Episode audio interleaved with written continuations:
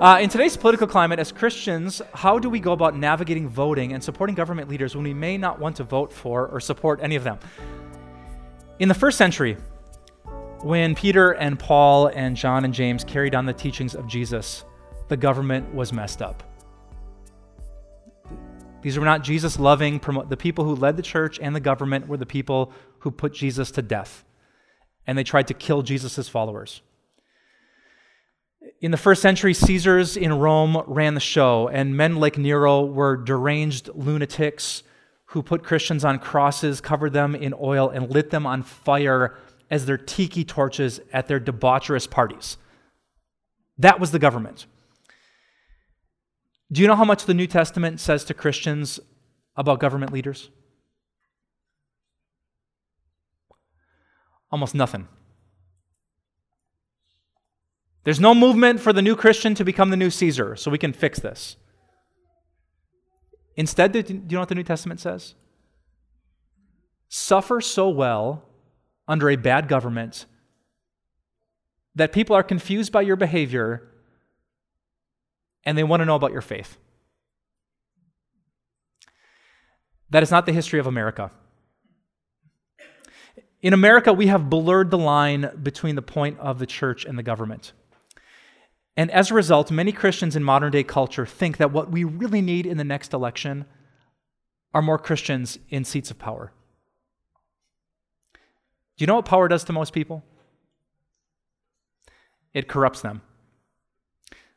Do you know what absolute power does to people? It absolutely corrupts them. I think the worst thing that we could do in this harsh political climate is become so infatuated with any party or any person that we put our hope and our peace in their election to power. Instead, there's a great prophecy in 2 Samuel chapter 7 where Jesus said to King David, "One of your descendants, David, will sit on the throne and he will reign forever. To us a child is born, to us a son is given, and he will be called a Wonderful Counselor, Mighty God, Everlasting Father. Of his righteousness there will be no end.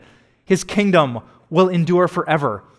So I'm begging you, Christians, don't give up your light and your love arguing about political things. Instead, remember that the one who has ultimate power for all eternity is your Savior. He is your Lord. No election can take him off the throne, and have such a peace that you can be gracious and patient and kind, and when election night comes, it will seem so small compared to the Jesus you already have, who is at the right hand of God.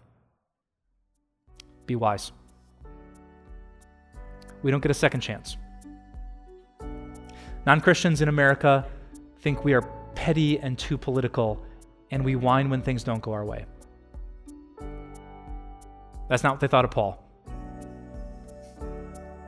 Be like Paul, suffer well, and give glory to Jesus. Hey, what's up, everyone? Pastor Mike here from Time of Grace. Thanks so much for checking out this podcast. We certainly would love this message to reach more and more people. So if you wouldn't mind rating and reviewing this podcast, it would bring it to more people's eyes, and we pray this message into more people's hearts. Thanks for your support, and we'll talk to you soon.